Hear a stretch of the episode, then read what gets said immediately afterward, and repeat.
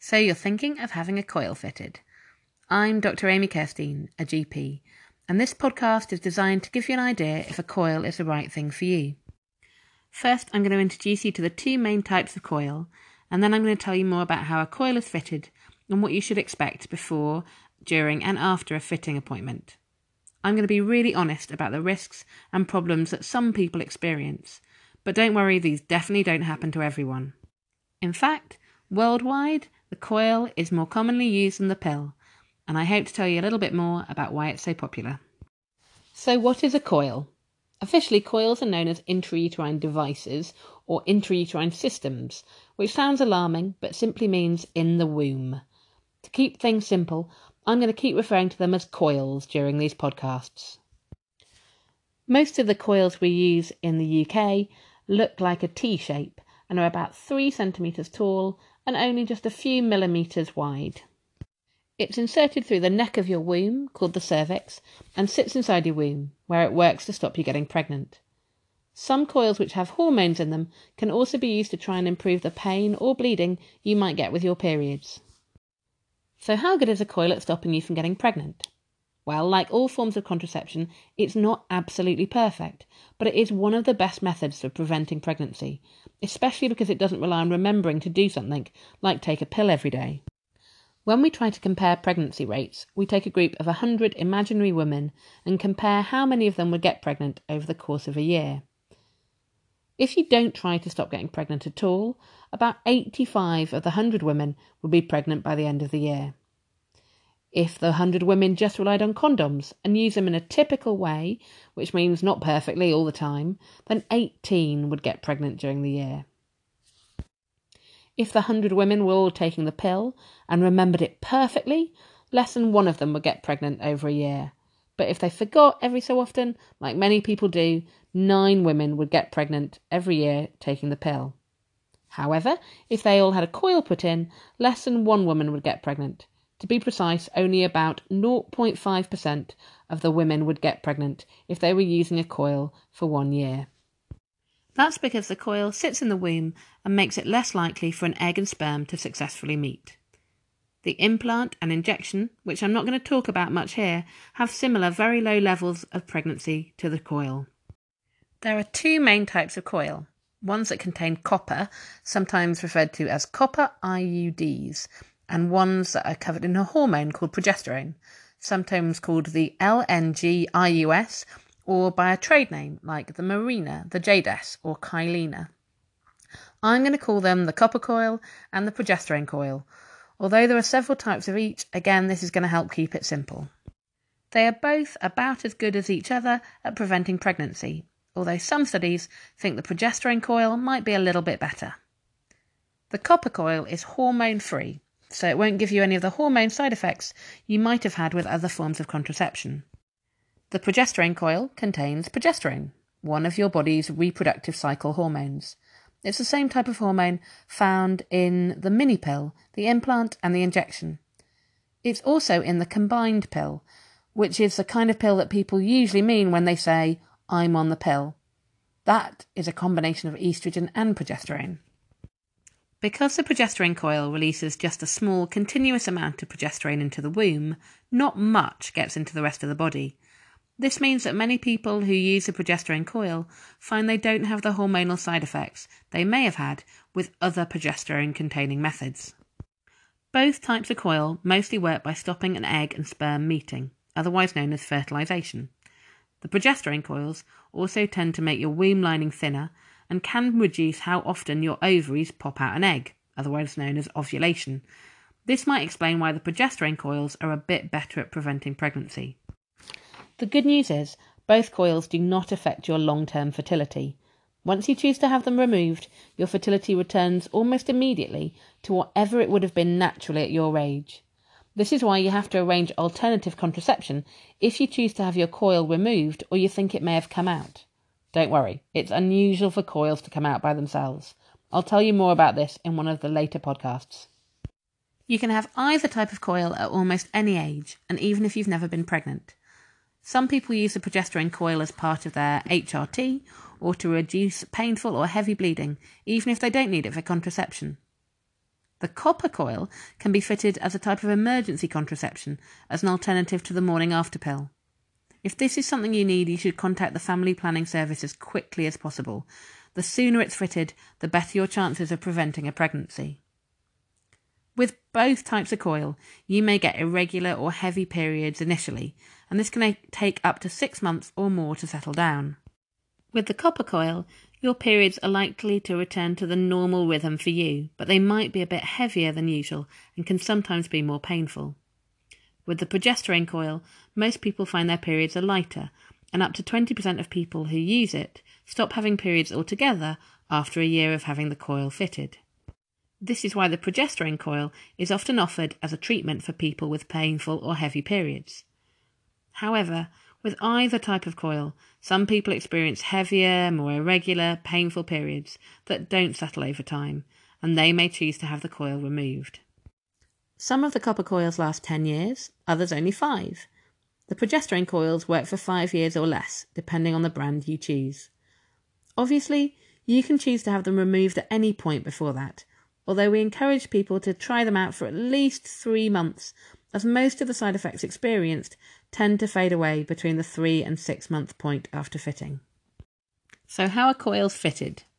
The coils come in a sterile packet with a special inserter, which is essentially a long plastic tube designed to pass up through your cervix and place the coil inside your womb.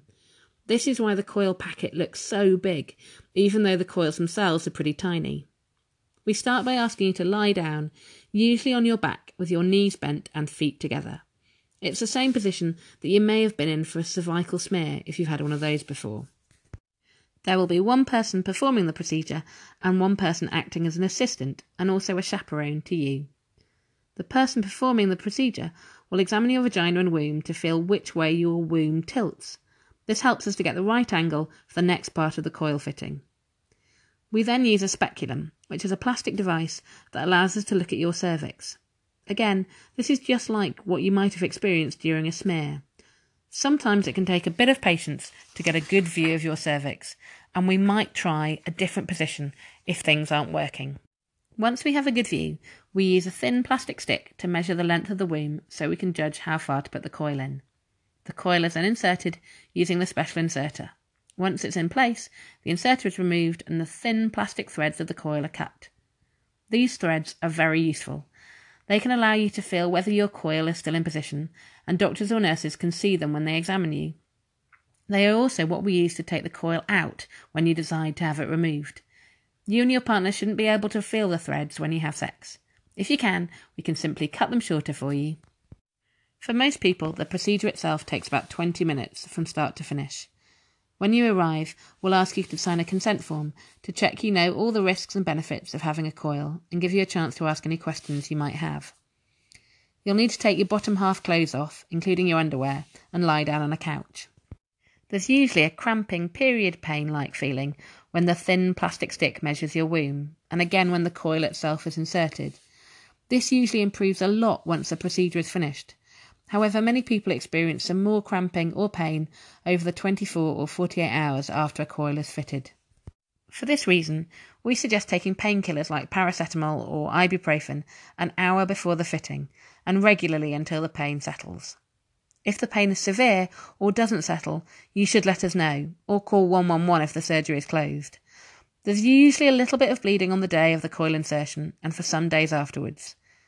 This is usually like a period or lighter, for this reason, it's a good idea to bring a sanitary pad to the fitting appointment. It's quite common to feel dizzy during or just after the procedure, as your cervix is linked to the control of your blood pressure. If you feel like this, just let us know, and we can often change things to improve this for you. So, what can go wrong? Like any procedure, occasionally something can go wrong when fitting a coil. Quite often, the cervix clamps down and won't let the coil pass through into the womb. Usually, this clamping goes away with a bit of time and relaxation, but not always.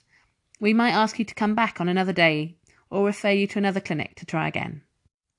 In about two in a thousand coil fittings, something called a perforation occurs. This means that the coil makes a hole in the womb.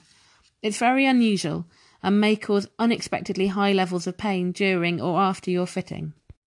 If we were worried that you might have had a perforation, we can arrange an ultrasound scan to find out what's going on. If a perforation had happened, we would need to refer you to the surgical team to do an operation to remove the coil. As I said, perforation is very unusual, and there's lots of steps we take during fitting your coil to try and prevent it from happening, but we can never completely remove the risk. Recent studies have shown that if you have a coil fitted while you're breastfeeding, the risk of perforation is higher and perhaps might happen in about 12 in a thousand fittings. You can discuss how you feel about this risk, and maybe you might wish to wait until after you've finished breastfeeding to have your coil fitted, but it's a very personal decision. In about 1 in 20 coil fittings, the coil comes out, what's called expulsion. This isn't dangerous, but it would mean that your coil is no longer protecting you from getting pregnant. It usually happens in the first three months after the coil is fitted, and usually at the time of a period or a bleed. If you think this might have happened, or you can't feel your threads anymore, you should let us know so we can arrange a scan to check if your coil is still in the right position. In most cases, it is. It's just that your threads have hidden themselves in the neck of your womb. In the 20 days after having a coil fitted, you're at a slightly higher risk of an infection of the womb. This happens in about 0.5% of people and can be treated with antibiotics. If you or the doctor fitting the coil think you might be at risk of having a sexually transmitted infection, we can take swabs and treat any infection found to reduce the chances of this happening. Avoiding using tampons for the first 20 days after the coil is fitted seems to reduce the risk of infection. And remember, coils don't protect against STIs, so you should consider using a condom as well. So, what can you expect in the weeks and months after the coil is fitted? For most people, the cramping and bleeding that may have happened in the days after the coil fitting will settle down. It can take quite a few months and it's really hard to predict, but if it doesn't settle down to a level that suits you, you should let us know. You might wish to have the coil removed, or we may need to do other investigations to see if there are other options that might improve your symptoms and let you keep your coil in. If you develop a discharge that's different from usual or any other symptoms of infection, you should also let us know, especially in the first 20 days after your coil is fitted. You shouldn't expect to get any hormonal effects with the copper coil, but you might get some hormonal side effects with the progesterone coil. For some people, this causes headaches, breast tenderness, or acne. So far, there isn't clear evidence that the lower dose progesterone coils like Jaydess or Kyleena cause less of these hormonal symptoms, but this might be true for some people and may be worth considering. Some people also feel that the hormones affect their mood. If you think this is happening, discuss it with a doctor, and again, you might want to consider changing to a different option. The good news is that neither type of coil should cause you to gain weight. It's hard to predict if a coil is going to suit you, but many people find them so beneficial that when they run out, they choose to have another one put straight back in. As I mentioned earlier, there is a tiny chance that you could get pregnant even with a coil in place. And if you do get pregnant, there is a chance that this could be a pregnancy in the wrong place, what's called an ectopic pregnancy. This happens in about 1 in 2,000 people who have a coil fitted. Because of this risk, if you have any symptoms that make you think you might be pregnant, you should do a pregnancy test. And if it's positive, please tell your GP. So, in summary, you should now know that there are two main types of coil the copper and progesterone coils. All types of coils have risks, the key ones being small chances of perforation, infection, and pregnancy. And both types of coil can mess up your bleeding for a while, but this usually improves with time. They are both great at stopping pregnancy when compared to other methods, and the progesterone coils might also make your periods lighter and less painful. If you're keen to go ahead or find out more and you're a Unity Health patient, please listen to the Coil Fitting at Unity Health podcast. If you're not one of our patients, please talk to your own GP or local sexual health services.